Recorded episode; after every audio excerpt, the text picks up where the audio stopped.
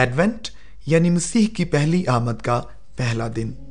آج کا ورد لوکا کی انجیل اس کا پہلا باب اور اس کی 16ویں اور 17ویں آیت سے لیا گیا ہے، اور بہت سے بنی اسرائیل کو خداوند کی طرف جو ان کا خدا ہے پھیرے گا، اور وہ ایلیا کی روح اور قوت میں اس کے آگے آگے چلے گا کہ والدوں کے دل اولاد کی طرف اور نافرمانوں کو راست بازوں کی دانائی کی طرف پھیرے اور خداوند کے لیے ایک مستعد قوم تیار کرے۔ آئیے اس ورد کی روشنی میں خدا کے کلام پر غور کریں۔ آج کا عنوان ہے راہ تیار کرو۔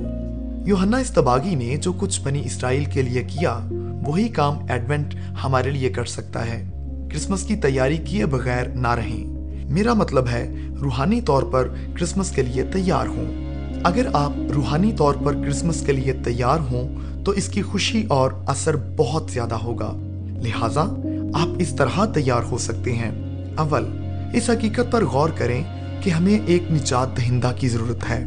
کرسمس کا موقع ہمارے لیے خوشی بننے سے پہلے ہمارے خلاف ایک فرد جرم ہے، جیسا کہ لوکا کی انجیل اس کے 2 باب کی 11ویں آیت میں لکھا ہے، آج داؤد کے شہر میں تمہارے لیے ایک منجی پیدا ہوا ہے، یعنی مسیح خداوند۔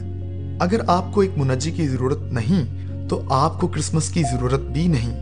کرسمس اس وقت تک اپنا مطلوبہ اثر نہیں دکھا سکے گا جب تک ہم شدت سے ایک منجی کی ضرورت محسوس نہ کریں۔ ایڈونٹ کے متعلق یہ مختصر پیغامات آپ کے باطن میں منجی کی ضرورت کا تلخ و شیریں احساس پیدا کرنے میں مددگار ہو سکتے ہیں۔ دوم، سنجیدگی سے اپنا جائزہ لیں۔ کرسمس کے لیے ایڈونٹ وہی کام کرتا ہے جو روزوں کے ایام ایسٹر کے لیے کرتے ہیں، جیسا کہ زبور نویس 139ویں زبور کی 23ویں اور 24ویں آیت میں لکھتا ہے، اے خدا تو مجھے جانچ اور میرے دل کو پہچان، مجھے آزما اور میرے خیالوں کو جان لے، اور دیکھ کہ مجھ میں کوئی بری روش تو نہیں، اور مجھ کو ابدی راہ میں لے چل۔ ہر دل اپنی صفائی کرنے سے مسیح کے لیے جگہ تیار کرے۔ سوم، اپنے گھر میں خاص طور پر بچوں کے لیے امید، توقع اور جوش و خروش کا ایسا ماحول پیدا کریں جس کا مرکز خدا ہو۔ اگر آپ مسیح کے لیے پرجوش ہیں تو آپ کے بچے بھی پرجوش ہوں گے، لیکن اگر آپ صرف مادی چیزوں کے ساتھ ہی کرسمس کے لیے جوش کا اظہار کریں گے تو آپ کے بچے خدا کے لیے بھوک پیاس کیسے محسوس کریں گے؟ خوشی منانے کے طریقوں کو اس طرح عملی جامہ پہنائیں کہ بچے بادشاہ کی آمد کے معجزے کو اپنی آنکھوں سے دیکھ سکیں۔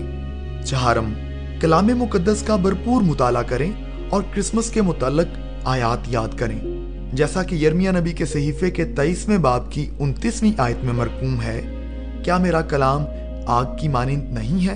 خداوند فرماتا ہے، اس ایڈونٹ میں اس آگ کے گرد جمع ہوں، اس میں فضل کے رنگوں کی چنگاریاں ہیں، یہ ہزاروں زخموں کے لیے شفا بخش ہے، یہ تاریک راتوں کے لیے روشنی ہے۔